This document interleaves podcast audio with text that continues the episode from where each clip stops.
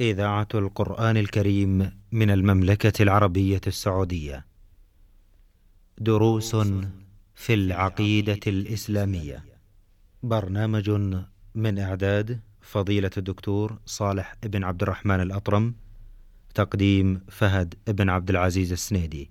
تنفيذ محمد بن محمد الزهراني. بسم الله الرحمن الرحيم الحمد لله رب العالمين والصلاة والسلام على أشرف الأنبياء والمرسلين نبينا محمد وعلى آله وصحبه أجمعين أيها الإخوة المستمعون الكرام السلام عليكم ورحمة الله وبركاته وأسعد الله أوقاتكم بكل خير وأهلا ومرحبا بكم إلى لقاء يجمعنا مع الشيخ صالح بن عبد الرحمن الأطرم فأهلا ومرحبا بكم يا شيخ صالح حياكم الله ووفق الله الجميع لما يحب ويرضى حياكم الله نحن الآن في باب لا يذبح لله بمكان يذبح فيه لغير الله. هذا الباب أورد المؤلف رحمه الله تبارك وتعالى فيه عددا من النصوص. أورد قول الله سبحانه وتعالى لا تقم فيه أبدا لمسجد أسس على التقوى من أول يوم أحق أن تقوم فيه. فيه رجال يحبون أن يتطهروا والله يحب المطهرين. هذه الآية إرادها في مثل هذا الباب لا شك أنه يدل على فقه عجيب للشيخ. نود أن نتحدث عن استدلال الشيخ بهذه الآية. شكر الله لكم. بسم الله الرحمن الرحيم. الحمد لله والصلاة والسلام على نبينا محمد وعلى آله وصحبه أجمعين. آه، معلوم الموضوع ككل أنه كتاب التوحيد. نعم. وتقدم من الأبواب ما يدل على ذلك من وجوب التوحيد ومن التحذير مما ينافيه مما ينافي التوحيد. فلما تكلم رحمة الله عليه في حكم الذبح لغير الله أعقبه بوسيلة بوسيلة لذلك وهو أن يذبح بمكان يذبح فيه لغير الله. يعني يقصد الشيخ التحذير من تعظيم أمكنة المعاصي أو أمكنة المعصية واستدل بآية لآية جاء بها سببها المنافقون الذين عمروا مسجد وبنوه وأرادوا أن بنوه على على على هيار وعلى خدعة يريدون أن يجتنبوا الرسول عليه الصلاة والسلام ليصلي فيه حتى ينهدم عليه. فتحيلوا بذلك ولكن الله سبحانه وتعالى أبطل كيدهم. لما دعوا الرسول وعدهم عليه الصلاة والسلام بأن يأتيهم. فنزلت هذه الآية وهي التي ساقها الشيخ محمد عبد الوهاب تحت قوله باب لا يذبح بمكان يذبح فيه لغير الله. الله ومقصوده هذا المكان الذي هو أصبح مكان معصية لا تؤدى فيه عبادة لله. بعدا عن مشابهتهم ولأنه يخشى على من لم يقصد أن يقصد. نعم. فكما في الأثر من تشبه بقوم فهو منهم. فالبعد نهائيا هو المطلوب.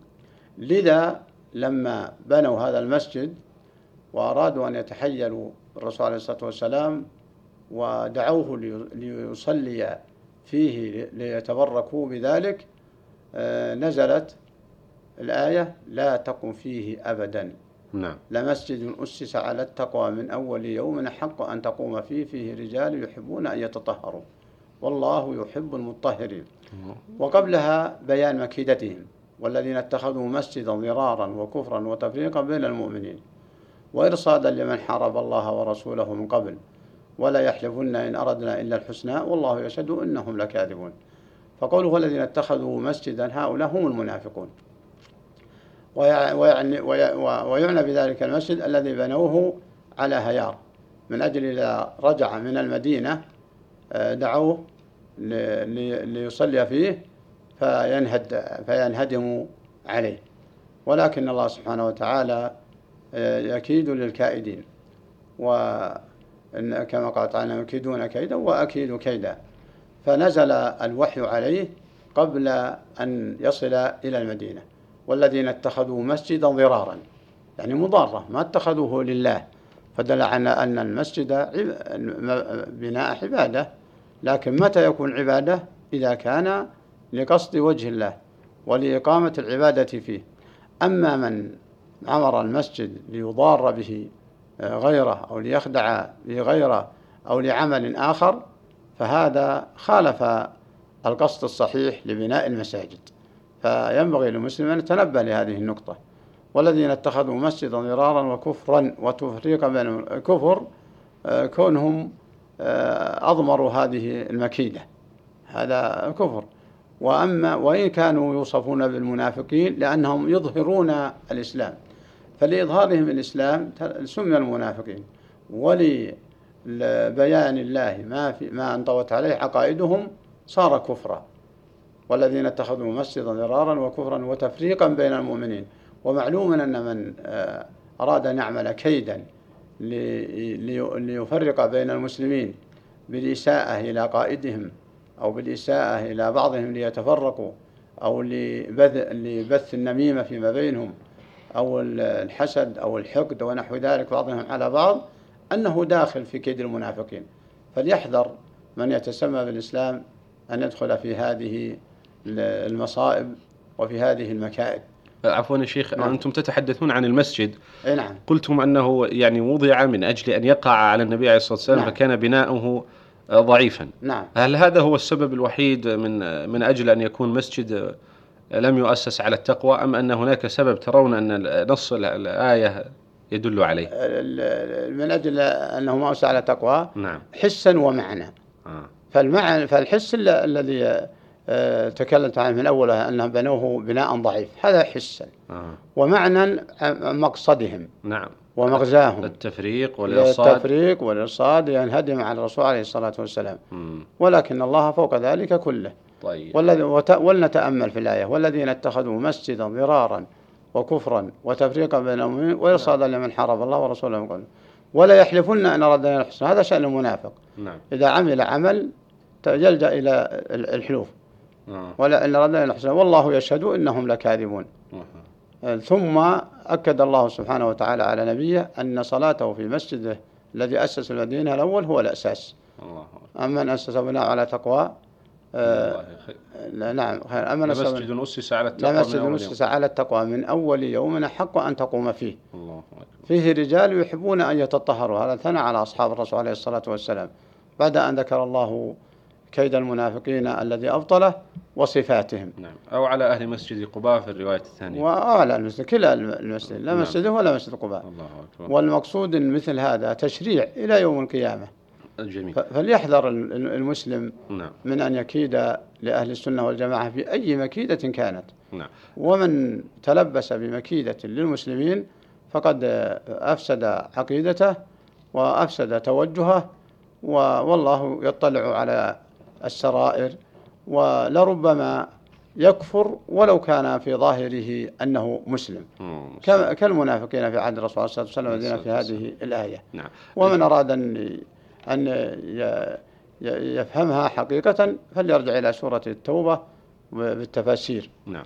نعم. شيخ أيضا هناك ملحظ إن أذنتم لي إن كان صوابا آه، في إيراد الشيخ رحمه الله تعالى لهذه الآية تحت هذا الباب. نعم. في الباب الذي قبله آه، رأينا كيف أن الله عز وجل آه، قرن الصلاة بالنسيكة أو الذبيحة نعم. في موضعين في كتاب الله عز وجل التي يعني ذكرهم المؤلف رحمه الله تعالى نعم. وتحدث عن كون الصلاة والذبح لله سبحانه وتعالى مقترنان نعم. هنا عندما جاء الحديث عن الذبح لغير الله سبحانه وتعالى أورد المؤلف دليلا حول الصلاة نعم. والصلاة لغير الله عز وجل أو على الأقل في مسجد بني لغير الله سبحانه وتعالى لغير التقوى. نعم. فكأن هنا لمحة أيضا تعود بنا إلى القرن بين الصلاة والنسك نعم. هناك وهنا أيضا بين الذبح لغير الله تعالى والصلاة في مسجد لم يؤسس على التقوى. لا الصلاة عبادة. نعم. والذبح لغير الله عبادة. وتقدم في الباب الذبح لله عبادة. الذبح لله عبادة نعم. والذبح لله عبادة. نعم. وتقدم في الباب السابق وجه القرن بينهما نعم. أن الصلاة عبادة بدنية أشرف العبادات البدنية نعم. وأن الذبح أشرف العبادات المالية لأنه حيوان نعم. يسبح فلا ينبغي ذبحه إلا لغرض آه، شرعي إلا لغرض شرعي ولأن الذبح يؤذيه فمن عدة أوجه منع ذبح الحيوان إلا لغرض شرعي وأجل الأغراض التقرب به لله نعم. سبحانه وتعالى. سبحانه وتعالى نعم. فلهذا المؤلف رحمه الله تعالى هنا آه، جاء بالأمرين. باب لا يذبح بمكان فيه يذبح لغير الله كذلك الصلاة. نعم. فكذلك الصلاة. واستدل بقصة بق- بقصة المنافقين الذين ساقها القرآن. الله. ثم بالحديث الآخر. نعم. لعلنا نتحدث عن الحديث. قال عن ثابت بن الضحاك رضي الله عنه قال نذر رجل أن ينحر إبلا ببوانة. فسأل النبي صلى الله عليه وآله وسلم فقال هل كان فيها وثن من أوثان الجاهلية يعبد؟ قالوا لا. قال فهل كان فيها عيد من أعيادهم؟ قالوا لا. فقال رسول الله صلى الله عليه وآله وسلم أوف بنذرك فإنه لا وفاء لنذر في معصية الله ولا فيما لا يملك ابن آدم. رواه أبو داود وإسناده على شرطهما. نعم. نعم هذا الحديث الحقيقة أورده المؤلف وهو واضح في في دلالته لكن لعلنا نتحدث عنه. فضيلة الشيخ فيما تبقى نعم. من الحلقة. في هذا ال- ال- الحديث بيان واضح على أن المعصية تؤثر في المكان. على أن المعصية لها أثر آه، في المكان. ففيه التحذير عن إيقاع الطاعة في هذا المكان الذي أوقعت فيه المعصية. مخافة أن يشابه آه، أن يشابه أهل هذه المعصية. وهو ولهذا من فقه المؤلف هذه الترجمة باب لا يذبح بمكان فيه يذبح لغير الله. لما كأن قيل للشيخ لماذا؟ لماذا لا يذبح مكان؟ مخافة أن يشابههم لأنهم ذبحوا فيه لغير الله. فإذا جاء ثم ذبح فيه لله فرحوا بذلك لمشابهتهم وموافقتهم. فهذه دلالة واضحة على أن المسلم يحرص على البعد عن أمكنة المعاصي وعن إيقاع الطاعة فيها. نعم. وهي قد وقعت فيها المعاصي. لهذا لما جاء السؤال جاء للرسول عليه الصلاة والسلام في عن إيفاء النذر في هذا المكان استفصل الرسول عليه الصلاة والسلام منه. ما هو السبب الذي آه، جعلت نذرك في هذا المكان بو- بو- بوانة نعم. فهل فيها ذبح لغير الله؟ هل فيها كذا؟ هل فيها كذا؟ فيجاوبون يقولون لا. لا, لا, لا, لا لم يذبح فيها ليس فيها صنم ولا فيها مكان ذبح لغير الله. فقال إذن أوفي بنذرك. فدل على أنه لو نذر أن يذبح إبلا أو بقرا أو غنم في لبلد ما أو لأهل حارة من أجل أن يأكلوها هذا هذا جائز. في مكان مخصص. في مكان مخصص نعم. لكن من أجل غرض شرعي نعم. وهو أن يأكل أهل الحارة نعم. وأهل السكن والسكن الذي فيه أو نذر بيت خاص بخلاف ما إذا كان المكان يعمل فيه معاصي. نعم. كذبح لغير الله أو المآتم نعم. أو نحو ذلك فهذا يقال لا لا توفي بنذرك لأنك شجعت المعصية ولو لم تقصدها ولو لم تقصد نعم. ف... وهذا الحديث واضح في نفس الأمر في تجنب أمكنة المعاصي و... و... ومع تجنبها لا يوقع فيها عبادة. فإذا كان مطلوب من المسلم أن يتجنب أمكنة المعاصي فإنه يطلب منه أيضا ألا يوقع فيها عبادة. حتى لا مخافة أن تضفي المعصية على عبادته. فيتكثر أهل المعصية بهذا الذي فعل هذه العبادة. ولربما يفتخرون به أو ينسبون له ذلك ليعزز آه، فكرتهم ويعزز أفعالهم السيئة. فليتق الله المسلم ويتحرى الأمكنة التي يعمل فيها أعمال معاصي سواء معصية آه، كص- كصلاة لغير الله أو ذبح لغير الله أو معصية أو أو مكيدة أو مكاد مكان مكائد للمسلمين ولأهل السنة والجماعة فإنه لا ينبغي للمسلم حقا أن يأتي هذا المكان مخافة أن يقع فيما وقعوا فيه. أو تش أو تشمله آه، جريمتهم آه، جريمتهم وإن كان المكان نفسه آه، لا لا يضره لكن لأجل ما ما وقع فيه من معصية الله ف... ف... فأمكنة أهل البدع وأمكنة أهل المعاصي يتحتم على صاحب السنة والمسلم أن يجتنب ذلك نعم ولا. ولا يقربهم. لهذا الحديث الله أكبر. سبحان الله العظيم. نعم. ما ما أوضح الله أكبر. كتاب الله وأوضح سنة نبيه. اللهم صل على رسول الله. هل في معصية؟ هل فيه يذبح فيه لغير الله؟ هل هل أبد؟ ما في شيء. إذا أوفي بنذرك. نعم. فلو نذر لأهل قرية قصد يذبح عندهم من أجل يأكلونها ما في شيء. لكن لكن لو نذر وهذا المكان مشهور في المعاصي نقول لا لا, لا توفي بنذرك يعني. نعم. نعم. شكر الله لكم يا شيخ وبارك الله فيكم ونسأل الله تعالى بمنه وكرمه وجوده أن يتقبل منا جميعا. وأن يمن علينا وعليكم بالهداية والتوفيق والفقه في الدين. وأن يرزقنا وإياكم علما نافعا وعملا صالحا وأن يزيدنا علما وعملا إنه جواد كريم. إخوتنا المستمعين الكرام بهذا انتهت هذه الحلقة. تقبلوا في ختامها تحية زميلي أحمد الغامدي. ولنا بكم لقاءات في مناسبات قادمة بإذن الله تعالى مع برامج أخرى. نسأل الله تعالى يوفقنا جميعا لكل خير. أستودعكم الله وأسأل الله عز وجل أن يوفقنا وإياكم لكل خير. والسلام عليكم ورحمة الله تعالى وبركاته.